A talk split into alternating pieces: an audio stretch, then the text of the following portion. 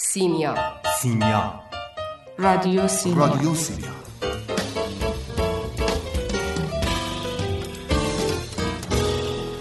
ادبیات؟ ادبیات مثل آب خوردنه.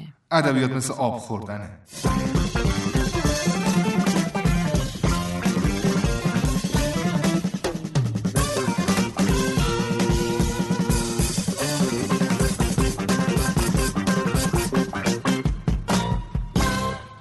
این یک روایت خیالی است. چنین جلسه ای در کافه نادری ممکن است برگزار شده باشد. ممکن است برگزار نشده باشد. اما هیچ کدام از گفتگوهای آمده در این نوشتار سندیت تاریخی ندارد. اگرچه سعی شده بر اساس مواضع و حرفهای شخصیتهای حاضر در نوشتار باشد. صحنه کافه نادری است.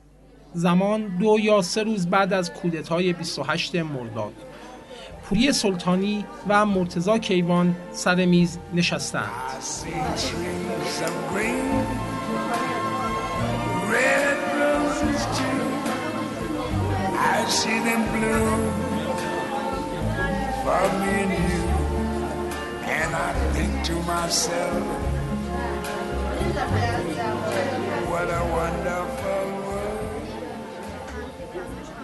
به نظر چی میشه؟ چی؟ مملکت. مملکتی مونده مگه؟ قرار نبود تو ناامید بشی. تو که ناامید بشی دیگه از کی انتظار امید داشته باشیم؟ حرف ناامیدی نیست. پس حرف چیه؟ حرف واقع بینیه. این واقعیت امید رو از آدم می‌گیره. ناامیدی بر پایه عقل بهتر از امید بیهود است. تا سایه برسه چایی بخوریم آره چرا که نه. آقا آقا لطفا دو تا دو تا چای. سایه رسید اونو هاش داره میاد. آقا آقا چای رو ستاش کن لطفا. سلام سلام. سلام سلام سلام. دیر کردی سایه. این روزا همین که برسی یعنی بردی چون ممکن اصلا نرسی به جایی که می‌خواستی. داشتیم با مرتزا درباره همین اوضاع حرف می‌زدیم. مسئله اینه که ما فقط حرف می‌زنیم. کاری از دست کسی بر نمیاد. اون که نخست وزیر قانونی مملکت بود دو روز قبل طرفت العینی دست بسته با چشبند بردنش معلوم نیست کجا. تو کجا بودی روز کودتا؟ تو خیابون. خب همه تو خیابون بودیم منظورم اینه که تو کدوم طرف بودی؟ چطور؟ می‌خوام ببینم تو چی دیدی؟ من حوالی چهارراه پهلوی بودم. بچه ها سر خیابون فردوسی بازی می‌کردن. خیابون پر بود از عراض لباش عرازل و اوباش که اختیار داره مملکت شد من یکی از ترسم دستمال گذاشتم جلو دماغم که سیبیلم پنهون شه. من این روزا همش یاد نامه مرتضی به دکتر مصدق بودم. یواش حرف بزن دیگه. ای همچی راحت نگو مصدق مصدق. ببین اوضاع چجوری شده که دیگه اسم نخست وزیر مملکتم نمیشه آورد. آقا ممنون. آقا دست شما درد آقا خیلی نکنه. مرسی. ممنون. مقصر خودشه. اشتباه کرد. ما اشتباه نکردیم؟ اشتباه ما چی بود؟ در برابر ظلم سکوت کردیم اشتباه خودش بود. نباید انقدر به آمریکا اعتماد می‌کرد. الان شما ببین. توی حمله روسیه به اوکراین هم مقصر آمریکاست. آقا! آقا! چه چرا این یهو فلاش فوروارد می‌زنی به هفتاد سال بعد؟ سایه این جمله ای که شما گفتی الان تو 1401 میگه. شما الان 1332 هستین سعید جان. اشتباه. مثلا یه لحظه. چیز شدم. کارانتینویی قاطی کردم. از من بریم دوباره؟ آره فقط شما هم محسن جان خیلی با قدرت و محکم نگو. ما اشتباه کردیم. آها آها. باشه باشه. ببین محمد راستی این جمله ما در برابر ظلم سکوت کردیم این جمله خورده شعاری نیست؟ چرا؟ شعاری منم قبول دارم ولی خب آخه این جمله رو کیوان خودش یک سال و یک ماه بعد تو بازجوییش میگه موقعی که ازش نظرش درباره مصدق می‌پرسن. اوکی بریم آقا بریم. دوباره از ما اشتباه کردیم.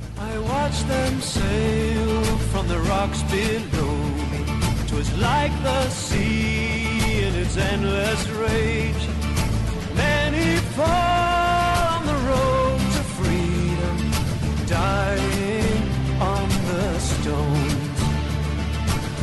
All my life I have loved this land, worked it with my hands.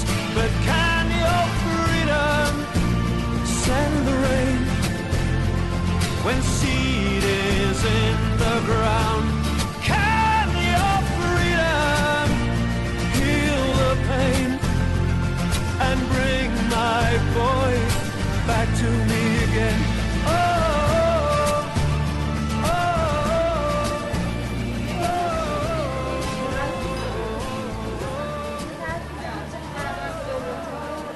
بچه ها چطور بود؟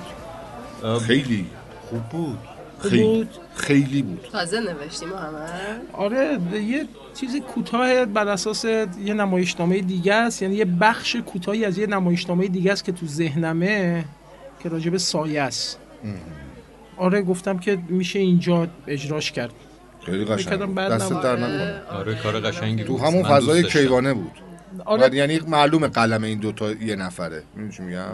یعنی تاریخ معاصر رو وقتی محمد میاد چیز می‌کنه شخصیت های تاریخ معاصر رو. عشقی و آره میرزاده عشقی و کیوان و اینا. خیلی قلمت امضا داره خوشم میاد آفرین. بله. قربونت مرسی. البته می‌دونین که اصلا ما توی کافه تئاتر داریم. یعنی تئاترایی هست که توی کافه اجرا میشه.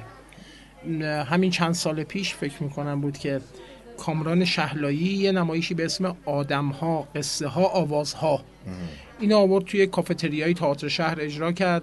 رسول نجفیان هم بازی می‌کرد. یا قبلتر از اون یه نمایشی اجرا شد راجع به آقای سمندریان و اون رستوران معروفی که آقای سمندریان دایر کرده بود و احمد آقالو و اونها بودن و حمید لبخنده کنه. هر سر خدا رحمت کنه آره ما یعنی نمایشنامه هایی داریم که اصلا برای فضای اجرا در کافه نوشته میشه از اون طرف هم نمایشنامه هایی البته داریم که در سالن اجرا میشه ولی فضایی که داره روایت میشه فضای کافه است. که چند وقت پیش تو همینجا خودمون یکیشو اجرا کردیم دیگه کافه مک آدم زنده استاد یاد محمد. استاد محمد آره. آره. که خودمون اینجا اجراش کردیم یا رسول بانگین یه نمایشنامه ای داره به اسم خوابیدن مثل گرگ که همین الان هم در حال اجراه اونم تو کافه. نه یه صحنهش که جک و مارتین با هم گفتگو می‌کنن توی کافه با هم دیگه دیدار می‌کنن یعنی ما نمایشنامه هایی داریم که فضایی که داره برای ما ترسیم می‌کنه در واقع ما در نمایشنامه میگیم صحنه کجاست صحنه کافه است توی آثار نمایشی وقتی که داره کافه روایت میشه دو تا حس وجود داره. همیشه. یک ملاقات دو انتظار. این دوتا هست همیشه. درست. تو همین چند خطی هم که من نوشته بودم ملاقات کیوان و پوری. پوری بود و و انتظار انتظار برای سایه. رسیدن سایه. یا مثلا یه نمایشنامه ای هست به اسم کافه سایه که نوشته ابراهیم عادل نیاز براتون بخونم این صحنه انتظارشا المیرا میگه که خیلی وقت اومدی. رضا میگه نیم ساعتی میشه. المیرا میگه سخته. رضا میگه چی سخته؟ المیرا میگه انتظار کشیدن. یعنی اون فضای کافه این دوتا حس ملاقات و انتظار را به ما میده. هر جوری که بنویسی چه همزمان دو نفر در صحنه باشن چه یک نفر باشه منتظر یکی دیگه باشه بالاخره این حسا را به ما میرسونه. نمایشنامه هایی هم که تو فضای کافه نوشته میشه داره توی چند سال اخیر زیاد میشه. چه ویژگیایی داره محمد؟ مثلا میرن تو کافه. یعنی مثلا چرا چرا مثلا برای جاش اونو مثلا صحنه رو انتخاب نمی‌کنه می‌بره کارو تو کافه. ببین اش مشارکت اینا می‌گیرن از مشتری کافه نه؟ نمایشی که توی کافه اجرا میشه آره، آره. منظورته بله بله حتما نمایش مشارکتی میشه. آها. در بیشتر آثار نمی‌تونم مطلق حرف بزنم و بگم همه در بیشتر آثاری که من سراغ دارم لاقل از نمایش هایی که در کافه اجرا شده نمایش های مشارکتی بودن. سخته ها این یعنی سخته از کار رو صحنه است قطعا. نمیشه بگی خیلی سختره ولی حساسیت ها و ظرافت های خودشو داره. من معتقدم که نمایش نامه هایی که در بلک باکس یا سالن های قابی اجرا میشه ولی فضا فضای کافه است نمایش نامه های سختیه چرا سخته؟ چون شما یه فضای محدود داری صحنه تغییر نمی‌کنه و باید داستان را جوری پیش ببری که خسته کننده نشه و این کاریه که محمود استاد محمد توی کافه مکادام یه جوری دیگه بهش می‌رسه. فرار از این خسته شدن تماشاگر را مخاطب را چطور بهش می‌رسه؟ اینطور که چند تا میز تعریف می‌کنه. محمود استاد محمد این راه حلش بوده. ممکنه فرد دیگه ای راه حل دیگه ای داشته باشه.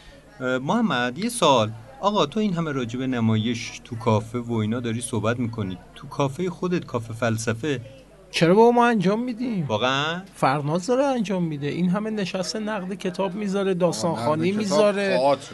نه منظور نه من اگه- اجرای نمایش اجرای نمایش خانی حداقل سمتش. هست آره. قبلا هم رفتیم ایشالا از این به بعدم چون نمایشنامه خود محمد و ما داریم پشت پرده رایزنی می‌کنیم که نمایشنامه خانی شد. اینم نمی‌دونستم. اینم نمی‌دونستم. ولی نه مطمئنا به اون سمت میریم. مخصوصا از موقعی که فرناز به مجموعه ما اضافه شده این برنامه های این شکلی توی کافه فلسفه خیلی رونق پیدا کرده.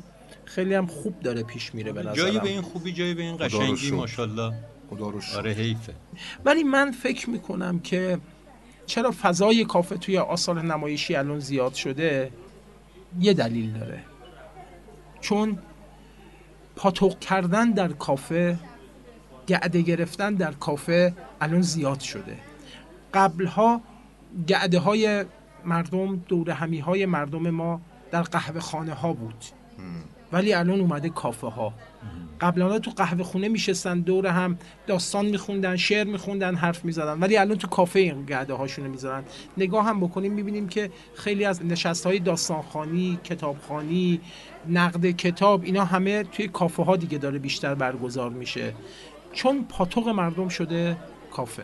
من اینجوری لاقل فکر می‌کنم. البته قهوه خونه مال خیلی قبله. کافه از همون اوایل دوران پهلوی اول دیگه حضور خودش رو اعلام می‌کنه دیگه. نه محسن قهوه خونه مال خیلی قبل و اینا مال صفویه. فکر کنم قهوه خونه دیگه با سبک بله هندی ما شروع شد. قهوه خونه خیلی رواج قهوه خونه از دوران صفویه است و بعدم قاجار بله. و همچنان ادامه پیدا می‌کنه. مثلا شاعران سبک هندی میان شروع می‌کنن اولین بار که شعر از دربار خارج میشه وارد قهوه خانه ها میشه. مخصوصا صاحب این کارو خیلی زیاد می‌کرده. می‌رفته میشسته برای مردم شعر میخونده تو قهوه خونه ها. توی دوران صفوی آره قهوه خونه خیلی رواج پیدا می‌کنه و پای در واقع شاعران و حالا فقط شاعران هم نه هنرمندای دیگه هم به قهوه خونه ها خیلی باز میشه اونا ولی مسئله اینه که پاتوق اینکه یک جایی وجود داشته باشه که مردم برن بشینن استراحت کنن چای بنوشن یا قهوه بنوشن حالا چای کمتر یا نوشیدنی به حال بنوشن و اونجا یک تفریحی هم بکنن در کنارش غیر از خستگی در کردن به نظر می‌رسه قدیمی تر از این صحبت هاست. یعنی از صفوی قبلتر. آره آره قبلتر از این حرف هاست و ما محل های اجتماعی داشتیم توی محلات توی شهرها توی کوچه و برزنها که آدم ها اونجا دور هم جمع می شدن مثلا با هم گپی می زدن چای می خوردن قلیونی می کشیدن احیانا چپقی چاق می اسم کردن خاصی هم داشته؟ خیلی وقتا تکیه ها این کار رو می‌کردن توی محلات و. توی آره توی کوی و برزن. قبل از صفویه حتی تکیه داشتیم؟ حتی قبل از صفویه آره. و بعد اتفاقی که میافتاده این بوده که تو این محل ها که مردم جمع می شدن یک عدم این وسط می اومدن حالا شعر می خوندن یا حکایت تعریف می کردن بعد که قهوه خانه ها خیلی جدی میشن و پاتوق میشن و در دوران صفوی خیلی پا می‌گیرن و اینها. این عده جزء لاینفک قهوه خانه ها میشن. همیشه اجراهاشون دیگه تو قهوه خانه ها هست میشن از تکیه به قهوه اک- اکثر قهوه خونه ها یه چیزی دارن به هر حال. البته که همچنان تو میادین توی گذرها معابر اینا هم طرف مثلا پرده آویزون می‌کنه پرده خونی می‌کنه. نمی‌دونم حالا تو محرم و تو ایام خاص مقتل اجرا می‌کنه. نقالی و اینا داریم. شبیه خوانی می‌کنه. نقالی داریم. اینا داریم. اما قهوه خانه به عنوان یک پاتوق فرهنگی که ارتباط برقرار می‌کنه بین مردم و شعر محسن ببخشید. خیلی جدی میشه. این موضوعی که تا الان گفتی درباره مردم که ارتباط حالا مردم باشه مردانه است دیگه. زنها هم هستن توی این جمعیت. فکر می‌کنم بیشتر مردانه است. بله بله. مردانه است و خب زنها به هر حال محدودیت اجتماعی هم دارن دیگه. یعنی قاعدتا خیلی نباید. من اطلاع دقیق ندارم ولی نباید این گونه باشه که مثلا زنها هم بلندشن برن قهوه خانه و مثلا بشینن پای نقل تکایا. که اینطور نبوده ببین تکیه‌ای که ما داریم الان میگیم که مثلا به صورت جاییست برای عزاداری و اینها منظور این دقیقاً نبوده. این نیست تکیه ها بذارید یه چیز جالب بگم انگلبرت کمپفر یه سیاه پزشک و طبیعیدان آلمانی بوده که در دوران صفوی در دوران شاه سلیمان میاد به اصفهان میاد به ایران و اصفهان. شاه سلیمان کیه شاه سلیمان صفوی. آه. پسر شاه عباس. شاه عباس. آره اگر اشتباه نکنم. حالا این درست. سفرنامه نوشته سفرنامه سفر. کمپفر معروف هم هست. میگه که تکیه گوشه یا کلبه است و نوعی استراحتگاهه که افراد برای رفع خستگی به اونجا میرن. آها می‌رفتن تکیه بعد می‌دادن چپخ آره خیلی ساده واقعا همین. ممکنه آره. آره. بعد چپخ چاق می‌کردن قلیون میکشیدن یه چیزی مینوشیدن استراحتی می‌کردن بعد میگه این تکیه ها در معابر و میدانهای عمومی دیده می‌شود. یعنی در معابر یا میدانها یه جاهایی رو تعبیه می‌کردن میساختن برای اینکه مردم برن یه. ساعتی بشینن بتونن استراحت کنن گپ بزنن همدیگه رو ببینن اخبار اطلاعات اینا رد و بدل می‌شده. قهوه خونه تو می‌دونه غالبا الان اصطلاحا بهش میگن لمکده مثلا مثلا. لمکده نه واقعا تو باغ کتاب داری مثلا تابلو باغ هم زده خیلی مدرنه لمکده لمکده اصلا حال یه دونه تو باغ کتاب هست لمکده کجا بود لمکده خونه خاله است خب داشت لمکده اطلاعات حالا می‌خوام بگم تکیه در واقع دقیقا با این تعریفی که برن اونجا برای. عزاداری امام. حسین نه. الزاما حداقل تا یه بخشی تا یه دوره‌ای نبوده بعد تبدیل شده به این فکر کنم کار کار همین صفویاست که اینم تکیرم کردن اینجوری امام خیلی حسینی چیزا از صفوی شروع میشه کار کار آره. انگلیس هست اما چیزی که می‌خوام راجبش صحبت کنم این است که ببینید در این قهوه خانه ها در این محل های تجمع عمومی یه سری افراد بلند میشتن می‌رفتن اونجا پاتوقشون بوده و اینها مثلا پرده خانی می‌کردن شبیه خانی حال شبیه خانی معمولا تو جاهای چون وسعت می‌خواد آره، برای شبیه خانی. آره شاید توی قهوه خونه خیلی نمی‌شده شبیه کار کرد. ولی چی میگن این روزه بهش؟ شما تئاتریا بهش میگین پرفورمنس. پرفورمنس. آره یه همچین پرفورمنس هایی برگزار می شده در قهوه خانه های قدیم هم. اینها رو کم و بیش می‌شناسیم راجبش حرف زده شده و می‌دانیم. اطلاعاتی داریم. هنوز پیرمرد و پیرزنهایی هستند که می‌تونن خبر بدن و بگن که مثلا نقالی بود چجوری آره، بود آره. پرده خانی بود چجوری بود اینا. یه چیزی می‌خوام راجبش صحبت کنم نیست که- در جهان. که در کمتر کتابی آمده و کمتر راجبش حرف زده شده. نه. نقالی. یکی از کارهایی که در این قهوه خانه ها انجام می شده یک مراسمی بوده به اسم سخنوری. سخنوری کنیم. بریم بشیم سخنوری کنیم. مثلا دقیقا.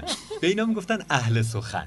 خب تا یه. دوره ای آره خیلی جالبه خیلی بامزه است سخنورها کسانی بودند که حافظه خیلی خوبی داشتند استعداد شعری خوبی هم داشتند و درویش هم بودن یعنی اهل. فتوت بودن و اهل سلوک بودن و درویش مسلک بودن و خب در دوره صفوی هم که خب عرفان و تصوف و اینا خیلی اوج می‌گیره دیگه آره دیگه، تصوف شیعی. آره و شیعه هم بودن اینها رسمشون اینجوری بوده که درویش میومده می‌رفته در گوشه ای از یه قهوه خونه اصطلاحا سردم میبسته.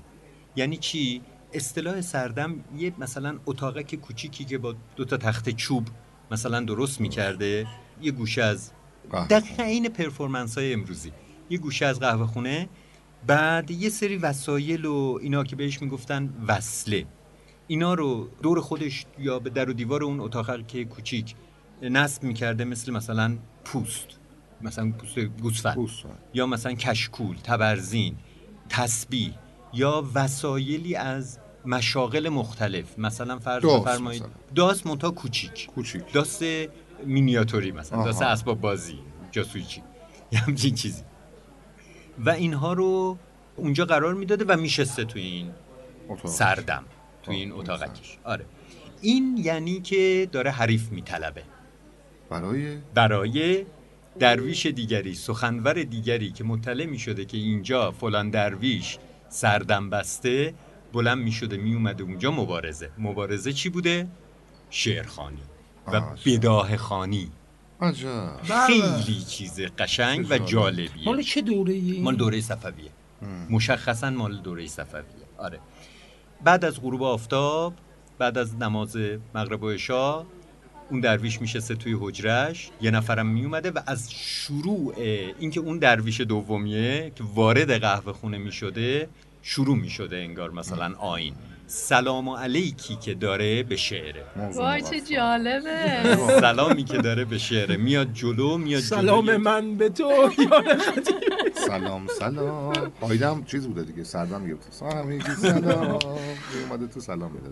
میاد جلوی سردم اون درویشه و رخصت می‌گیره که اومدم که مبارزه کنم. مبارزه کنیم. خیلی اون هم بهش دوئل. دقیقا. دقیقا.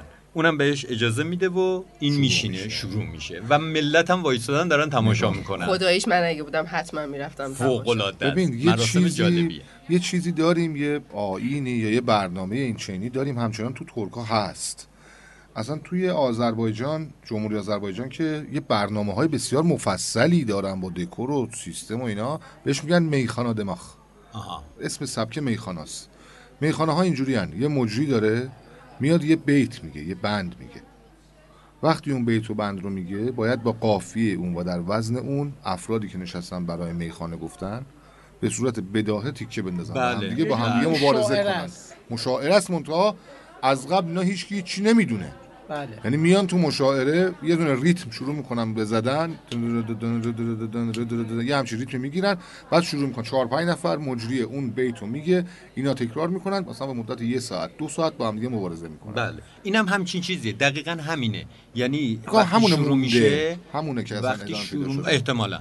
وقتی شروع میشه در واقع باید با همون وزن با همون قافیه ای آره. که مثلا اون یکی اومده با دقیقا یعنی یعنی یه. سناریوی مشخصی داره شعری آره. داری ملو نظر آره شعر داریم حالا می‌خونم اگه خواستید آره. این مباحثه و مشاعره در واقع این دوتا درویش درباره چیه درباره معمولا چند تا موضوع مشخصه یعنی منقبت امامان شیعه است یا پیامبر مثلا فرض بفرمایید درباره اون ابزار و آلات و ادواتیه که گفتم اون درویشه توی. حجرش داره که مال هر سنفیه. مثلا طرف شروع می‌کنه حالا گفتیم داس. راجب داس حرف زدن و راجب ربطی که فتوت و سنف مثلا کشاورز کشاورز کشاورز فتی با فتی یعنی توپل؟ فتی.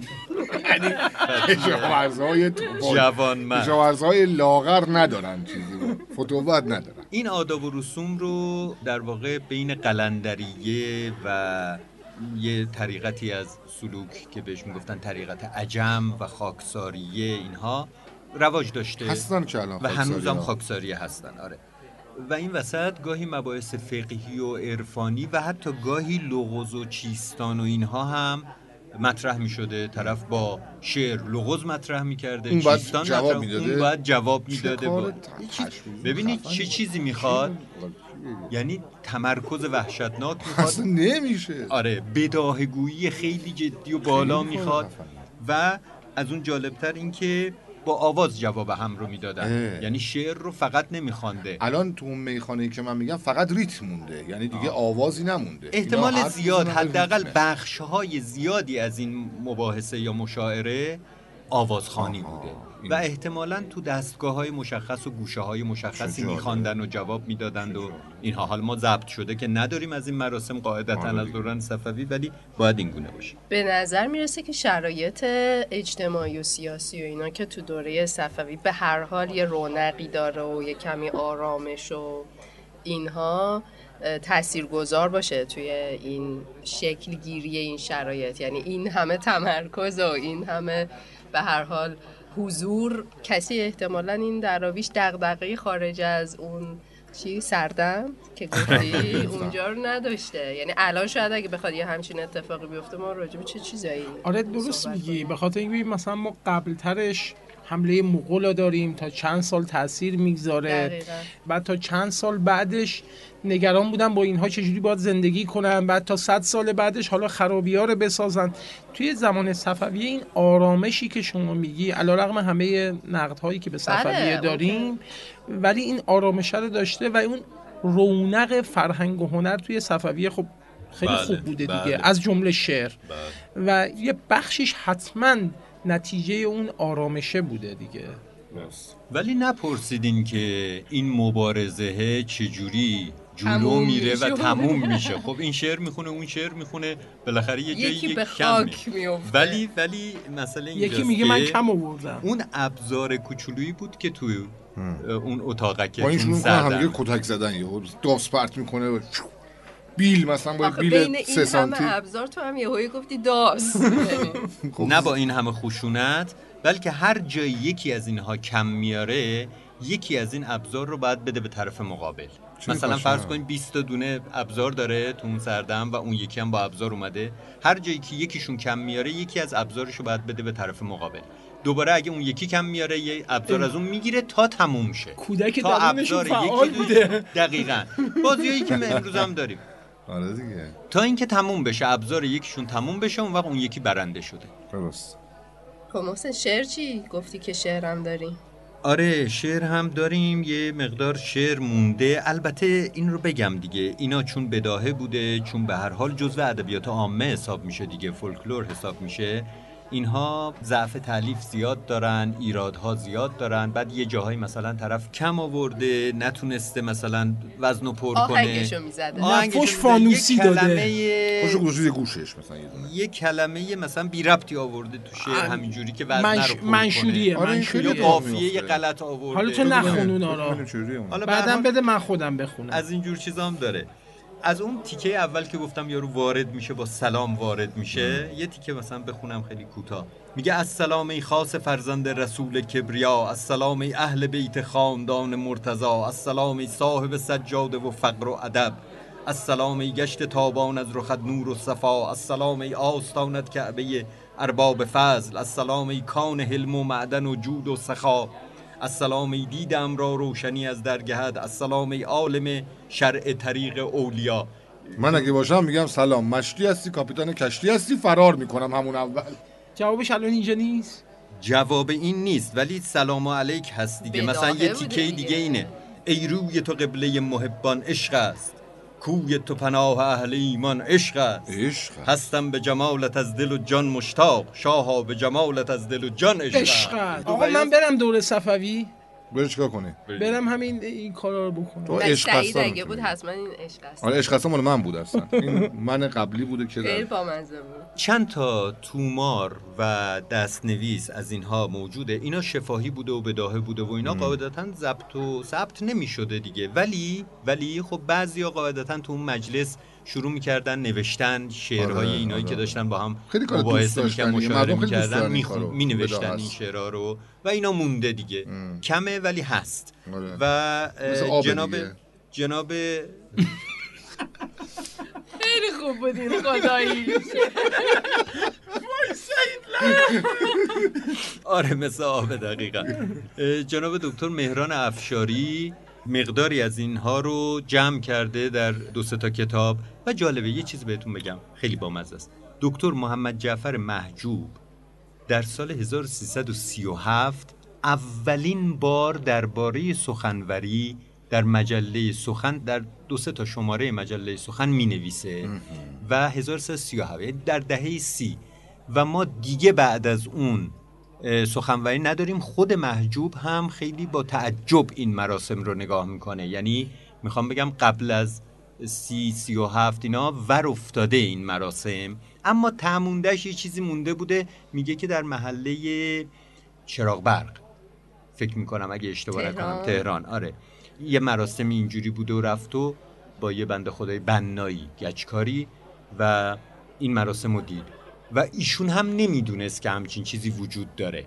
و بعد می نویسه در موردش و اینها. اولین تلاش ها توسط خدا رحمت کنه محمد جعفر محجوب انجام شده و بعد هم که الان امروز روز دکتر مهران افشاری خیلی خوب روی این کار کرده. سه تا کتاب منتشر کردن در این زمینه و چهار پنج تا تومار که پیدا کردن رو هم تصحیح کردن و آماده کردن و چاپ کردن و ولی- احتمالا چیزای دیگه هم در راه خواهند داشت. ولی محسن برای ما ایرانی ها که هنر اول هممون شعره و صنعت اول هممون تو ادبیات شعره فکر می‌کنم کار نشده. این به این نمیگن کار کردن. یعنی وقتی من آذربایجان رو می‌بینم اون برنامه هاشون رو که میگم خیلی پرتم تراوت مثلا یه چیز تو مایه های عصر جدید ماست. مثلا نه چقدر کار نشده. ولی آقای دکتر مهران افشار به سهم خودش آره اومده دیگه. سه آره جلد آره. کتاب تعلیف کرده. کاریه. من, من منظورم اینه. ولی منظورم اینه که آره. بله. حالا مثلا شما فکر چون کن خیلی کار دوست داشتنیه. نقالی و اینا باقی مونده از اون موقع. مداهی باقی مونده اینا باقی مونده. اینها هم دیگه حذف شده دیگه. ما انواع و اقسام خونیاگری انواع و اقسام شعرخانی و منقبت خانی و اینها داشتیم. آخه ببین چون یکی دو جور نبوده. آخه من فکر می‌کنم چون نقالی به مسابه اجراست دیگه. یعنی اینه که شما یه چیزی رو یه نقلی رو می‌دونی تمرین می‌کنی بعد می اجراش می‌کنی. یعنی یک چیز تکرار شونده است که تو با تمرین و تکرار یه نفر که است... اندکی استعداد اجرا داشته باشه و بر شاهنامه مسلط باشه می‌تونه بیاد نقالی کنه. خب حالا یا اگر استعداد و تسلطش کم باشه نقالی متوسطی حساب در بیاد اگر استعداد و تلاشش زیاد باشه نقالی درجه یکی. ولی این شیوه که شیوه سخنوری من نمی‌دونستم تو فارسی تو شعر فارسی این هست اسمش هم سخنوریه. ولی اون می‌خونه رو وقتی نگاه می‌کنی توی شعر ترکی اصلا تماما حیرت انگیزه که آدمی که نشسته یهو شروع می‌کنه به گفتن یه سری چیزایی آره. که همونجا داره اتفاق میفته بله. یهو می‌بینی یکی از تماشاگرها عطسه می‌کنه فرناز عطسه رو میاره اون. تو آره. اصلا در ثانیه میکنتش توی شعر و با قافیه و وزن و اینا یا مثلا یه خانمی نشسته اونجا خیلی خوشگله لباسش قرمزه مثلا راجبه اون خانم لباس قرمزی که داره نگاه می‌کنه شروع می‌کنه به مثلا شعر گفتن بعد کار رسانه‌ای خیلی بزرگ روش شده. میگم یعنی مثلا میان یه عده دو سه هزار نفر میشینن نگاه می‌کنن. اصلا سلبریتی ان شاعرای می‌خونه. یعنی شما برید تو اینستاگرامشون نگاه کنی follower چند صد هزار نفری دارن. شاعر ترکی هنا شاید شاعرای ادبیات جدی توی آذربایجان انقدر follower ندارن. یعنی جنبه سرگرمی شعر اونجا این. که باهاش برنامه های تلویزیونی می‌سازن. برنامه تلویزیونی پرطرفدار خیلی خوب.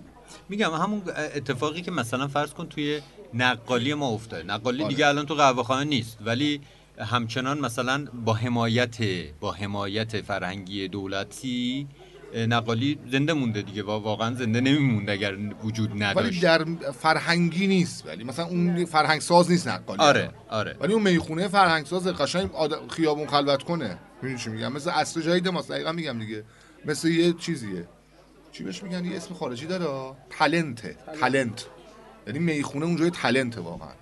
تو ایران هم میشه از این کارا کرد دیگه. بالاخره اصلا نیاز به رسانه داره. ولی خب همین کتابم خوبه. محسن گفتی کتابا چیا بودن؟ بگو حداقل برم اونا رو پیدا کنم بخونم. اسم کتاب آقای افشارم بگو مثلا آره، همین میگم کتاب آره. افشار بود. این کتابی که حالا راجبش صحبت کردم و از روش خوندم اون بیتا رو کتابی است با اصلا با نام سخنوری. سخنوری. که آقای دکتر مهران افشاری در واقع تصحیح و تحقیق و چاپش و اینها و انتشارات موقوفات دکتر افشار منتشر کرده درست. فتوتنامه ها و رسائل خاکساریه یک کتاب دیگری است که میشه معرفی کرد واسه این ماجرای سخنوری و یک کتاب دیگه هم که درش خیلی صحبت شده آین قلندری است آه. که اون هم از آقای افشاری است و اون مقالات آقای محمد جعفر محجوب رو هم اگر پیدا کردید در که سی و هفت سی و چاپ هفت شده. چاپ شده در مجله سخن اونها هم خیلی به محسنم بدید که مال- براش جالبه محسن مال همین فرقه خاکساری است پس بله. بین دراویش یعنی ببینید یعنی ربط داره به فرقه خاکساری یعنی. زیر مثلا چون دراویش اینا هر کدومشون یه عجم حرکتی می‌زنن دیگه می‌دونی که ابیلیتی دارن دیگه این ببین، درویش ها مثلا دراویش عجم که اون. موقع خیلی برو بیاد بود داشتن اینا زیر مجموعه خاکساری مثلا آها آقا الان هم همینجوریه که فرق مختلف مثلا یه کارهای کرامت به خودشون میگن. مثلا اون قادری ها اینا که میرن تیغ می‌خورن شیشه می‌خورن رو آتیش را میرن هیچشون نمیشه. اینا کرامت دارن دیگه. حالا خودشون به این میگن کرامت. یا این گنابادی ها خیلی پول دارن مثلا پول خوب در میارن. این خاکساری ها هم فکر کنم چیزن. مثلا اینجوری که تو ادبیات و اینا. یه سری هم این مولویه. اون مولویه ها. اهل- همون سما دیگه. شما الان بریم پیش قادری ها بگی آقا ما سما می‌کنیم میگن خب شما دیوونه شدین دارین سما می‌کنید. اینا بیشتر یه رگ خیلی جدی توی فتوت و فتی فت- هستن. آره فتوت نامه ها و اینها هم خیلی در واقع ادامه اون آین فتوتن بهانه من بغز خانه من گرفته دلم گریه می‌خواهم. خیال خوش عاشقانه من همیشه توی آخرین راهم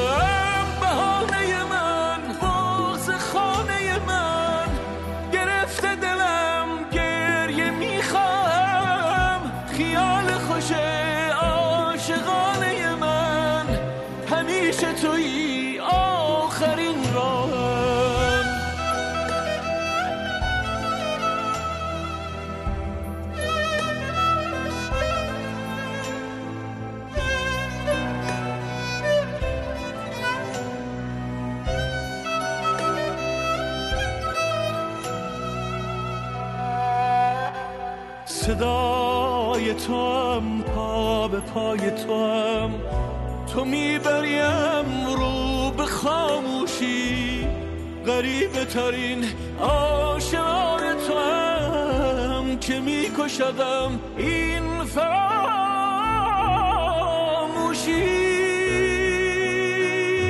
تمام منی نا تمام منی.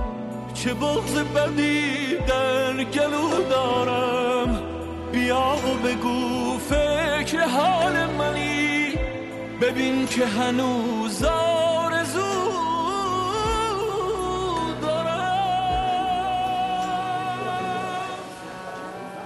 ولی داستان کافه ها از مشروطه و دوران پهلوی اول کلا عوض میشه. یعنی در دوران مشروطه و اواخر قاجار که اصلا کافه نبوده. یه سیستمی بوده تو این سریال خاتون و شهرزاد و اینا هم دیده می‌شد. تو خاتون بیشتر می‌رفتن توی یه جایی بوده مثل رستوران که هتل هم بوده. همون همین نادری هم همین جوریه دیگه. می‌دونی که نادری هم این شکلیه که هتل داره و رستوران داره و کافه. یعنی شما که وارد نادری میشی اول اون جای کافشه دست چپ رستورانش و طبقات بالا هم که هتل دیگه. ولی خب نادری فرق می‌کرده. نادری اینجوری بوده که یه حیاتی هم داشته که اونجا دانسینگ و اینا بوده. دانسینگ؟ بعد چقدر ترکی. دنسینگ منظور. آره. می‌رفتن اونجا میرقصیدن و این کارا رو می‌کردن ولی در زمان اواخر همون قاجار و اوایل پهلوی جای ادبیات چیای حرفه‌ای صد نبوده. جای رجل سیاسی بوده و روشنفکرا. بیشتر اونا می‌رفتن میومدن البته فکر کنم روشنفکرای اون دوران یه دستی هم برای آتش ادبیات همشون بلا استثنا داشتن دیگه. مثلا وقتی از میرزاده عشقی و طالب و حرف می‌زنیم رو بدون ادبیات تصور اینا کنیم که. ادبیات ابزارشون بوده آره ابزارشون بوده. قوی ترین ابزارشون بوده ولی اینا رو هم نمی‌تونیم مثلا سفت و سخت مثل هدایت ادبیاتی بدونیم یا مثل چه می‌دونم مثل شاملو مثل سایه اینا سفت و سخت ادبیاتی بودن دیگه. ولی خب می‌خوای بگی وجه کنشگری سیاسی و اجتماعیشون میچربیده بر وجه ادبیاتیشون احسنت. ولی بعدها وقتی که روزنامه حالا بیشتر میشه و رسانه پیدا می‌کنن ادبیات چیا برای خودشون یعنی غیر از کتاب یه رسانه دیگه مثل روزنامه قوت می‌گیره روزنامه و کارهای نو نیما و رفت و آمد نیما به کافه نادری که از تاثیرگذار اصلا تاثیرگذاری نیما از توی کافه نادری خیلی بیشتر اتفاق افتاده. یعنی قرارهاشون اونجا با حالا میگیم هدایت ولی تماما که هدایت که نبوده که. مثلا نصرت رحمانی خیلی می‌رفته میومده احمد شاملو خیلی می‌رفته میومده و حضور اینها در اون کافه ها موجب خلق اثر به اون معنا نمی‌شده. چیزی که من خوندم حالا خودم نبودم.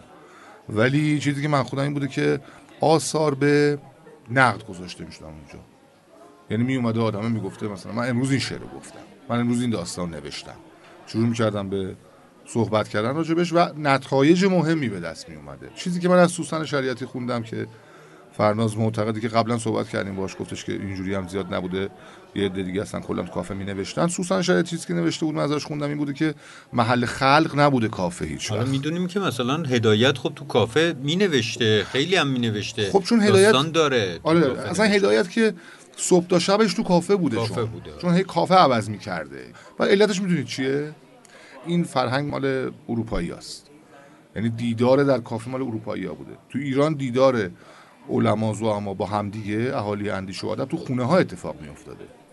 خونه مثلا بهار پاتوق بوده خونه ابراهیم گلستان پاتوق بوده. یعنی می‌رفتن تو خونه ها بیشتر. هدایت چه این کارو کرده؟ اینو توی کتاب از نادری تا فیروز نوشته آقای مهدی اخوان لنگرودی خوندم. پول نداشته. یک که ملت بیان خونش هر شب تلویزیون دو پدرش اجازه نمی‌داده. یعنی چون پدرش اعتضاد الملک یه آدم خیلی سفت و سخت و دیسیپلین داری بود. اصلا تو این فضا نبوده که مثلا دوستای پسرم اومدن تو خونه با لگد همشون پرت می‌کرده بیرون. شما اینجا چیکار می‌کنی؟ شما کی هستی؟ مثلا چیز گریگوری مثلا. آره. آره دیگه نمی‌کرده بیرون. هدایت این فرهنگ رو فرانسه آورده با خودش که آقا می‌خوایم هم رو ببینیم. بعد اینجوری هم بوده که همیشه دنگی بوده. یعنی اصلا کافه بر اساس دنگی بودن بوده. فقط بیایم بشینیم چای سیگار صحبت. این ستا بوده. هر کی هم چای خودش حساب کنه قهوه خودش حساب کنه هر چیزی که حالا می‌خوره. بعد گلستان مثلا این چیز جالبی میگه. میگه من می‌رفتم کافه نادری هدایت رو می‌دیدم. گلستان به خاطر چی می‌رفته نادری؟ به خاطر استیکاش. میگه اون موقع چیزی رو مد کرده بود توی چیز می آورد توی این ظروف مسی می آورد جلز ولز می‌کرد. الان هم مده دیگه. میارن. بعد میگه اینا توی ظروف مسی می آورد میگه اصلا هدایت منو اصلا نگاه نمی‌کرد. فکر کن شما تصویر رو نگاه کن که گلستان رفته نشسته تو کافه داره استیک می‌خوره تو رستوران کافه نادری. هدایت هم اون سره. حالا این تو با هم کلکل دارن دیگه چون گلستان هم یه پادشاهیه و هدایت هم از خوش پادشاهی و موقع خب گلستان خیلی جوونه. و اصلا اولی خب نباید- رو داره دیگه. نباید و اصلا گلستان دشمن کافه است. تو فیلم خشت و آینه هم یه سکانسی راجع به این داره که مسخره می‌کنه روشن فکرایی که توی کافه نشستن. اصلا میگه اینا کی اینا یه سری گریگوری هیچی خودش ندارن. کافه می‌رفته. حالا همینو می‌خوام بگم. در نهایت راجع به کتاب رحمت الهی رفته تو کافه فردوسی با هدایت صحبت کرده. رفته خودشو معرفی کرده گفته من ابراهیم گلستان هم می‌خوام راجع به کتاب رحمت الهی با هم صحبت بکنیم استیک سفارش نداده؟ همین دیگه. میگه اون موقعی که من حالا بعدها هم گلستان میره کافه نادری. نقلشو از لیلی گلستان شنیدم توی پادکستی که میگفتش که می‌رفتیم کافه نادری اونا غذا میخوردن. شبای آخر هفته منم لالوی اون میزا بازی می‌کردم و مثلا متوجه یعنی صحبت اینا نبودم که اینا چی میگن. چون کافه نادری یه 4000 متر قشنگ حیات خوشگل داره دیگه. که اونجا هم اون کافه هم واقعا سرنوشت عجیبی داره. ولی فقط کافه نادری نبوده. کافه فیروز بوده که بعدها آل احمد می‌رفته تو اون کافه و اونم می‌خواسته به واسطه دشمنی که با هدایت داشته اونم از همون شیوه یعنی گعده خاص خودش رو داشته باشه. آدما رو می‌برد تو کافه فیروز کافه فیروز هم پاتوق نصرت و رضا براهنی و اینا بوده. گلسرخی هم. مثلا اولین باری که مهدی اخوان لنگرودی توی کتابش نوشته که اولین باری که گلسرخی داشت میومد میگه من داشتم از اون سر خیابون دیدم داره این میاد. تو خیابون نوبهار بوده کافه فیروز. میگه دیدم داره اون ور خیابون یه آدمی میاد یه کت شلوار مشکی شقرقی پوشیده و یه کراوات قرمزی زده با یه گره خیلی گنده. تابلو و مهمتر از همه سیبیلاش. یه سیبیل همچین پررنگ خفنی داشت. میگه اومد تو من داشتم اینو نگاه می‌کردم. حالا تو سر میز با چند نفر نشسته بودیم. با نصرت و اینام لابد بوده. میگه این که در وا کرد اومد تو میگه چشش گشت دنبال این که الان مثلا من باید با کی اینجا صحبت کنم چیکار کنم. میگه همین که ما داریم نگاهش می‌کنیم میگه اومد سر میزم گفتش که سلام من خسرو گل سرخی هم دستشو دراز کرد. گفتش که شنیدم اینجا راجع به شعر و ادبیات صحبت کنم من می نویسم دست به قلمم.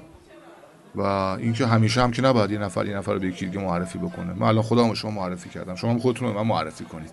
یعنی اینجوری خودش رو پرزنت کرده نشسته ورود اول گل سرخی به کافه و فیروزه جالب اینقدر مثلا پاتوق اهل قلم بوده که طرف بلند میشه میره اونجا میره سر یه میز میگه بچه ها نشستین اینجا منم اهل قلم آره. اینقدر پاتوق اصلا- بوده. آره ببین محسن این دور همیه معروف شاملو و سایه و محجوب و گاهی سیاوش کسرایی اضافه میشه پوری و پوری سلطانی و مرتضی کیوان و اینها که گاهی هم شاهرخ مسکوب اضافه میشه بهشون.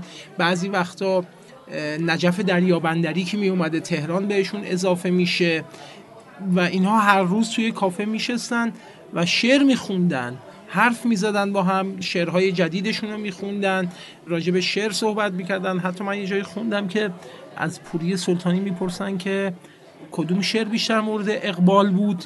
شعرهایی که سایه می‌خوند چون خب سایه غزل سرا بوده دیگه. آره. یا شعری که شاملو می‌خوند. میگه خب شاملو شعرهاشو به خاطر اون خانش خوبی که داشت بیشتر مورد توجه بود. یعنی می‌خوام بگم که حتما اینطور آره، بوده دیداری آره. شنیداری شعر هم اونجا خیلی مطرح بوده. ولی یه خاصیت داشته کافه در اون دوران. چرا اینها تو کافه جمع شدن مسئله این بوده ما گفتیم اولش رو که صادق هدایت شروع کرده یعنی اصلا مفهوم کافه خیلی خیلی خیلی زیاد تو ادبیات ما. اگر کافه نشینی در ادبیات معاصر ایران مفهوم داره که داره مدیون صادق هدایته. حالا چرا؟ علتش هم این دو تا دلیل بوده که عرض کردم که پول نداشته و پدرش هم که زیاد موافق نبوده با این قضیه که مهمون بیار تو خونه تو ولی خاصیت کافه چی بوده که اینا تو کافه جمع شدن؟ من نمی‌تونستم برم تو پارک بشینم. مگه نمی‌تونستم مثلا برم سر کوچه یه جایی. ببین کافه خیلی ارزون بوده. یعنی چای خیلی ارزون بوده. قهوه خیلی ارزون بوده. محمد با توه. ولی آقا الان هم ارزونه. الان نیست. ببین مثلا من یه ارزونه. آقا میسم عبدی میگه بلیت تئاتر خیلی گرون نیست ارزونه. منم موافقم ارزونه. کافه کجا گرون؟ آقا بابا شوخی کردی پول بیچاره چای نده پول. چای. آقا کاسبی ما که خراب میایم نکن. بابا ما که میایم کافه محمد که از ما پول چای اصلا نمی‌گیره که. اون که به کنار. می‌خوام بگم که یعنی یه وضعیت محمد گونه ای داشتن صاحبان کافه. ببین آخه توی اون نمایشنامه آقای رحمانیان هم از سعید هیچ وقت پول چای نگیری. تو نمایشنامه آقای رحمانیان هم اون آدمه هست که صاحب کافه نادریه. اون آقا رو نقش علی سرابی بازی می‌کنه دیگه که یه مونولوگ خیلی معروف داره اولش میگه اولش میگن یه غمی تو این هوا هست که آدم دلش می‌خواد آواز بخونه. و خب. ولی راستشون نمیگن. آقای من خانم من. راستش اینه که یه غمی تو این هوا هست که آدم دلش می‌خواد بمیره. خب؟ اون آدمه هم توی اون کاره از اشکان خطیبی که داره نقش اون نوازنده رو داره میده تو اون کافه اون از اون پول نمی‌گیره. یعنی می‌خوام بگم که این وضعیت خیلی ارزان بودن کافه در نشست های اینها خیلی مهم بوده. چون اهالی ادبیات که حالا غیر از همون چند تایی که اگر پولدار بودن همشون خونهشون گرده بوده. بهار خونش همه می‌رفتن آدم پولداری بوده بهار. حالا اینجا گوش کن. یه مثلا خاطره راجع به پول نداشتن اینو من به شما بگم. میگه اینو شنیدم شفاهی شنیدم که خیلی هم معروفه که میگن میاد یه روز نصرت رحمانی ور میداره اون کاپشن یه بنده خدایی رو حالا شاملو رو فکر کنم. ور میداره می‌بره. میگه من اینو ببرم. میداره. ور میداره می‌بره میاره و به جای کرایه تاکسی لابد داده بوده به یکی. یه همچین فضایی. یعنی میگه که چرا اینو برداشتی با کجا بردی؟ میگه مثلا تو پول نداشتم باید کرایه کی رو می‌دادم دیگه این کاپشن اینجا هست دیگه. سردم یخ می‌زنیم و اینا میگه نه دیگه. بردم حالا. مثلا اینجوری بوده که انقدر وضعیت دراماتیک بوده. که کاپشن رفیقش رو می‌برده به عنوان کرایه خرج یکی دیگه می‌کرده. بعدها حالا این تا دهه مثلا سی دیگه تو دهه 50 که کافه فیروز بیشتر رو میاد و کافه فردوسی که بعد انقلاب هم باز میشه اونم کافه رومنس هم این اواخر فعال بود ولی دیگه بسته شد. علی ای حال دهه هفتاد کافه ها اصلا سیستمشون فرق می‌کنه. دیگه میرن بالا شهر. یعنی کافه هایی که ما تو فیلم های سینمایی هم می‌بینیم تو اون فیلمی که شادمهر تو کافه می‌رفت کافی شاپ میشه دیگه در اصل.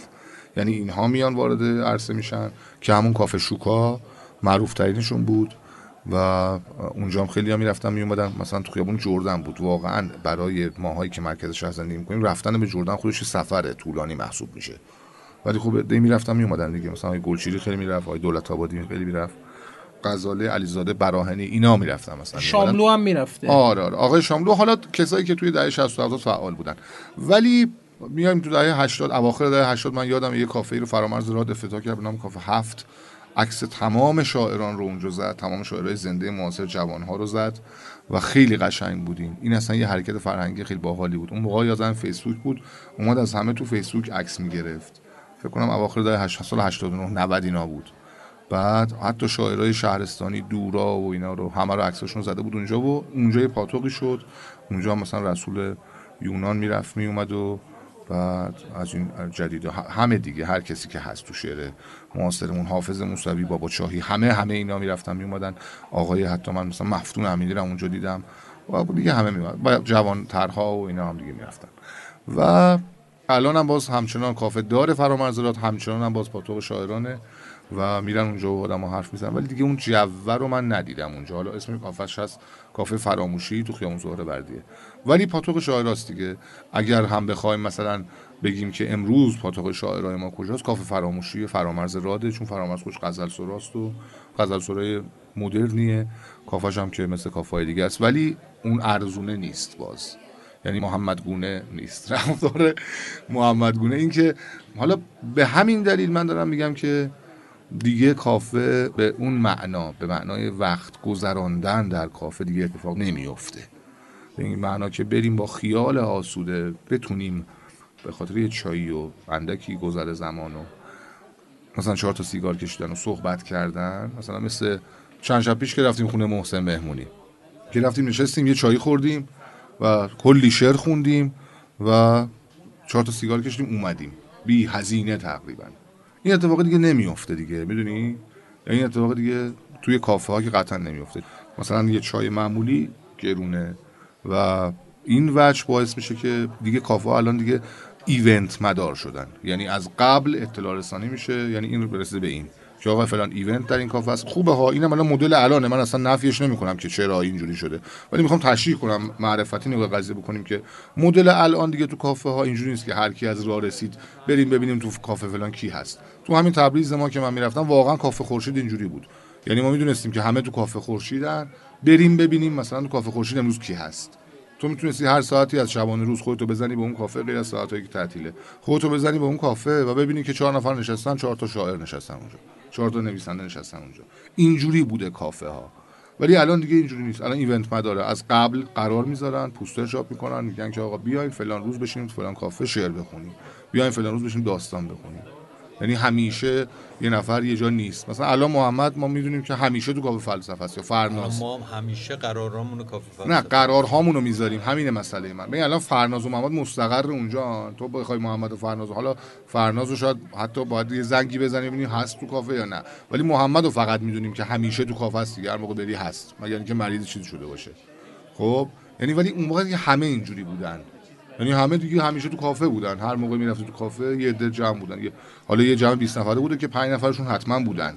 کلا الان یه خورده گرده ها عوض شده و کمتر شده کلا. آره. یه مقدار انفراد آدم ها تنهایی آدم ها بیشتر شده. نویسنده ها آره. شاعرها. راجع به این راجع به این یه کتابی خوندم. یه سرفصلی داشت. همین روند رو بررسی می‌کرد آقای تقی آزاد ارمکی که جامعه شناس استاد دانشگاه تهران جامعه شناسی دیگه. به نام پاتوق و مدرنیته ایرانی. سال 90 چاپ شده. فکر کنم افکار آره چاپ کرده. اونو. آره. اون کتاب است. و در این این روند رو خیلی علمی تر و از منظر جامعه شناسی بررسی کرده که پاتوق چه نقشی می‌تونه داشته باشه در مدرن شدن و چه نقشی رو عملا حالا مصداقی بررسی کرده.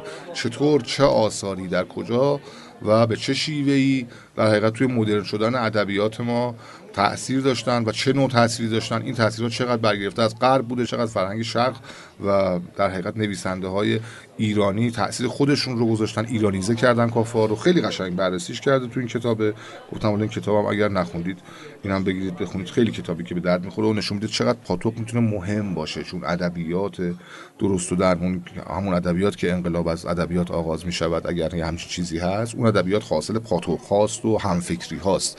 یعنی به قول شما محسن یه نفر توی فرادا نمی‌تونه بره بشینه توی گوشه ای تو دنج خونش و ادبیاتی رو تولید بکنه که منجر به انقلاب بشه. مرا ز چشمت افکندی دگر چه می‌خواهی؟ به دیگران دل میبندی دگر چه می‌خواهی؟ عشق و یاری ای زیبا سخن مگو با من. تو که از غم من خورسندی دگر چه می‌خواهی.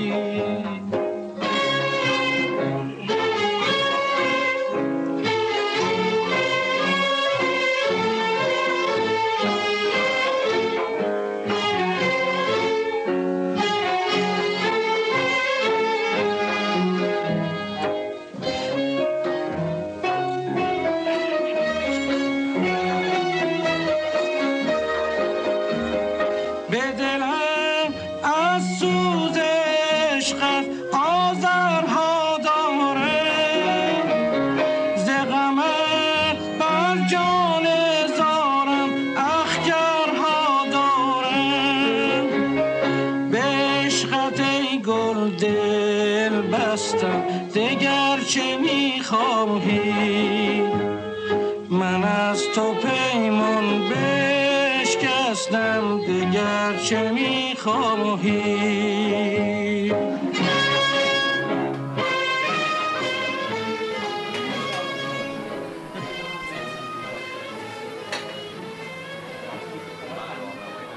سعید حالا تو داشتی راجع به کتاب این بخش آخر صحبتت داشتی می‌گفتی که نقش پاتوق در مدرن شدن و حالا اون نقشی که در واقع در شکلگیری و قوام ادبیات بازی کرده.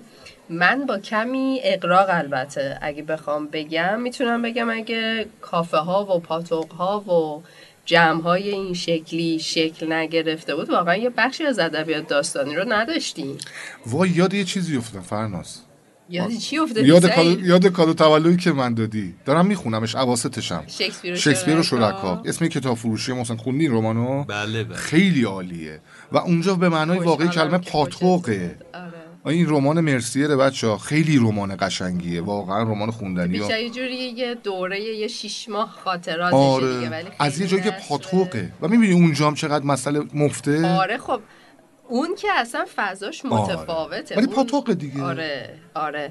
خود پاریس اساسا یکی از شهرهاییه که در شکلگیری این بخش از ادبیات خیلی تاثیر داشته. یعنی آره. خیلی از نویسنده ها هنوزم حالا من پاریس نرفتم ولی می‌دونم که خیلی از کافه ها هستن که یه جور جاذبه گردشگری. برای خودشون درست کردن که مثلا فلان نویسنده سر اینجا. این میز میشسته. آره, قهوه میخورده. من راجع به چک شنیدم. تو هرابال و پراگ هم هست. بله. تو روسیه هم هست تو مثلا سن پترزبورگ. همینجا تو کافه نادری ما هم الان یه دونه دقیقاً. میز مشاهیر هست ولی دقیقا. ما هم توی ایران خب هم کافه نادری که حالا میگی که میز مشاهیر داره توی خیلی از داستان ها و رمان هایی که همین مثلا دهه 90 یا توی این ده 20 سال گذشته نوشته شده موقعی که می‌خواستن دهه سی رو بگن یه ارجایی به کافه نادری خیلی هاشون دادن. دادن، فکر بله. می‌کنم مثلا یک پرونده کهنه رضا جولایی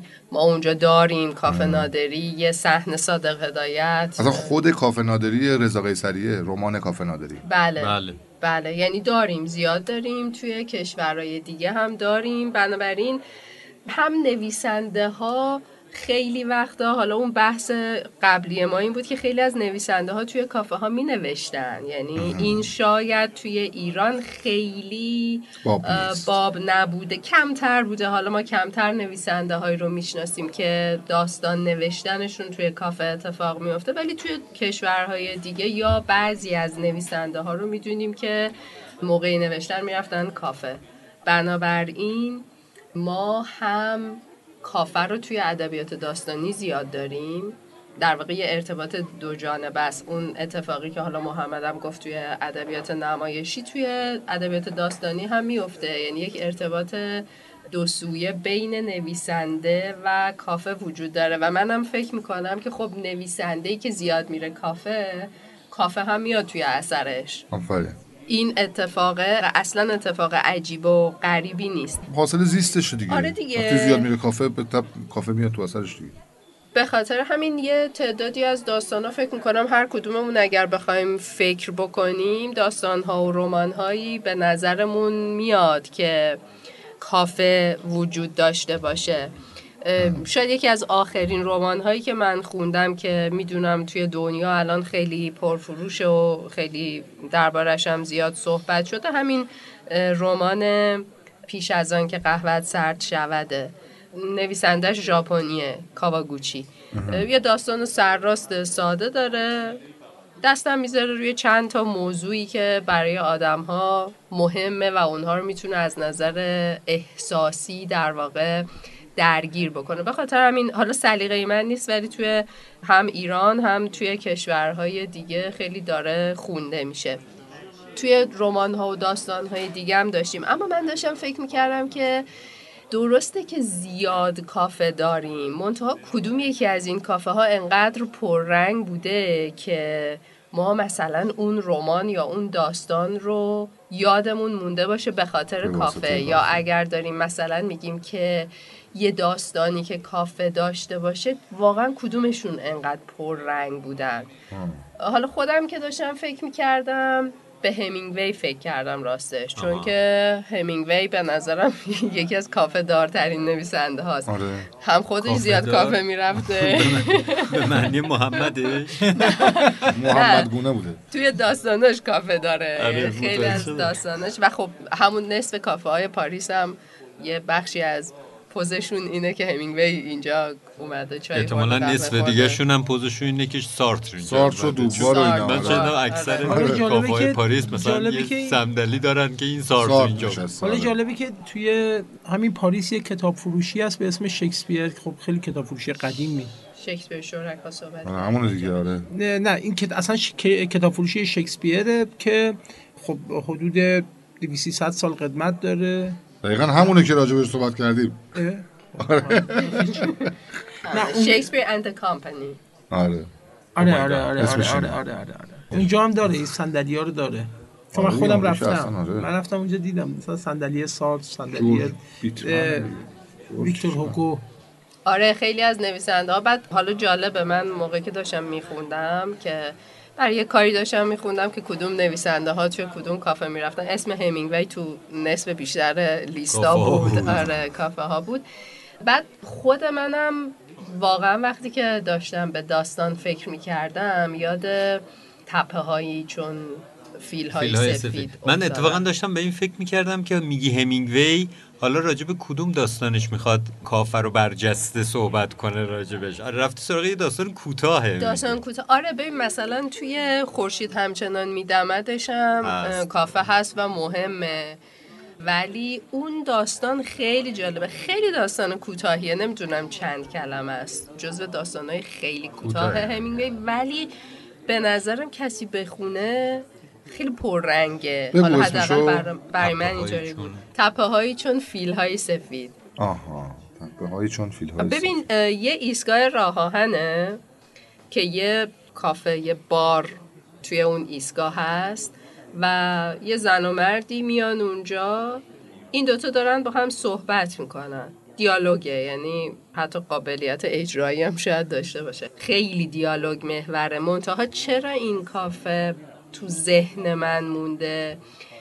دو سه تا جمله داره. مثلا اینکه دختره از توی کافه اون کوها رو نگاه کرد اون تپه ها رو نگاه کرد و مثلا جملهش رو گفت. گفت چقدر اونا سفیدن و من یاد فیلای سفید میفتم حالا فیل سفید چی هست ولی داستان اصلا اینه. یعنی انگلیسیش هم همینه.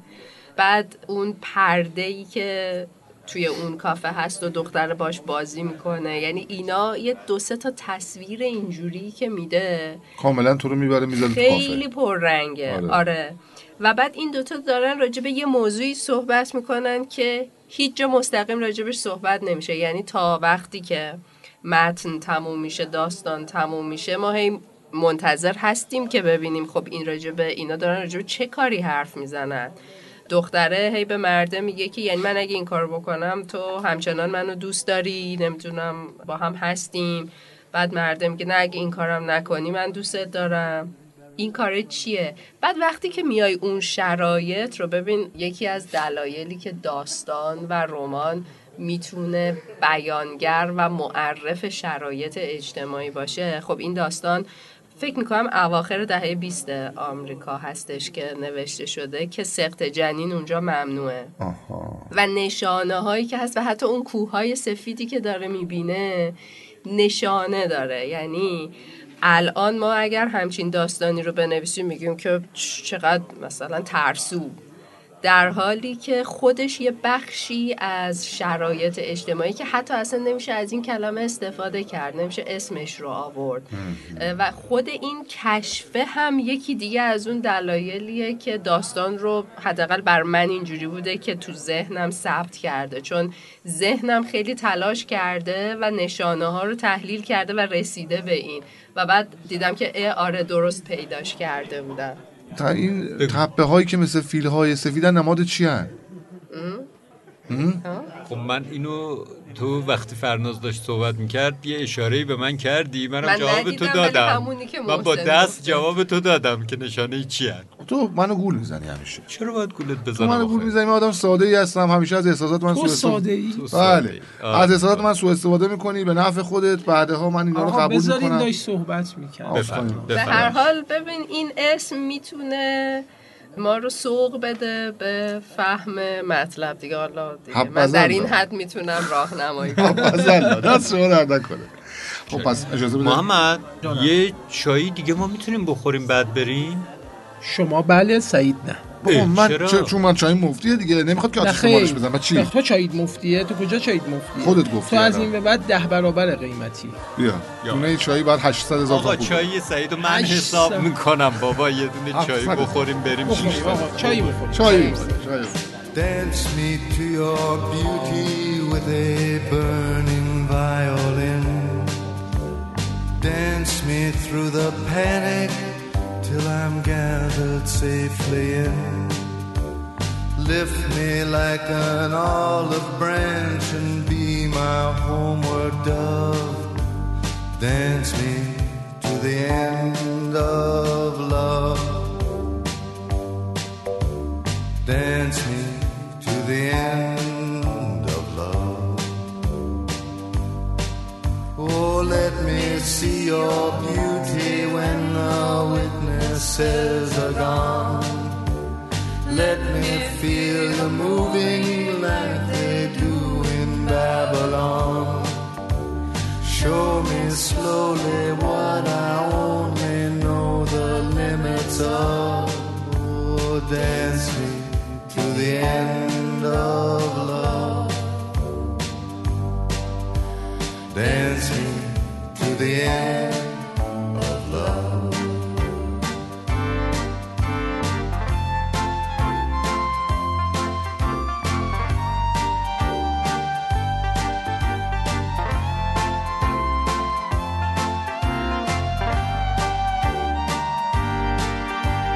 Dance me to the wedding now, dance me on and on. Dance me very tenderly and dance me very long. We're both of us beneath our love, we're both of us above. Dance me to the end of love. Dance me to the end of love. Dance me to the children who are asking to be born. Dance me through the curtains that our kisses have outworn. Raise a tent of shelter now, though every thread is torn. Dance me to the end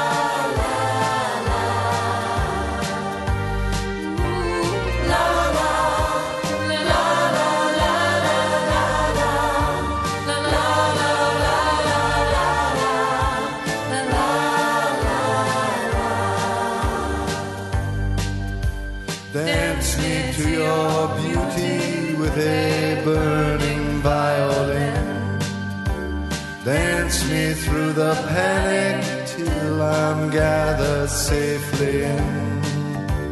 Touch me with your naked hand. Touch me with your glove. Dance me to the end of love. Dance me to the end of love. Dance me to the end